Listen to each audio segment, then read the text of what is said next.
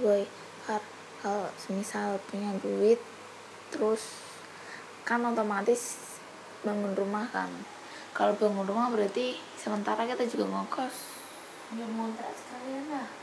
Ya enggak. Maksudnya beli rumah itu kan sekalian dibangun. Terus habis itu kita mau tinggal di mana? Ya otomatis ngekos lah.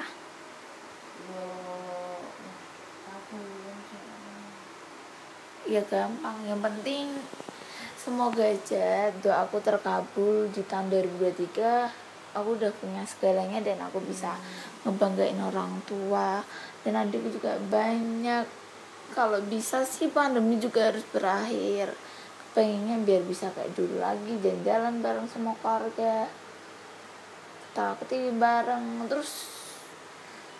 Dan gue biar dapet jodoh cepet biar nikah. Itu udah tua nggak nikah nikah semoga dapet jodoh yang baik tanggung jawab.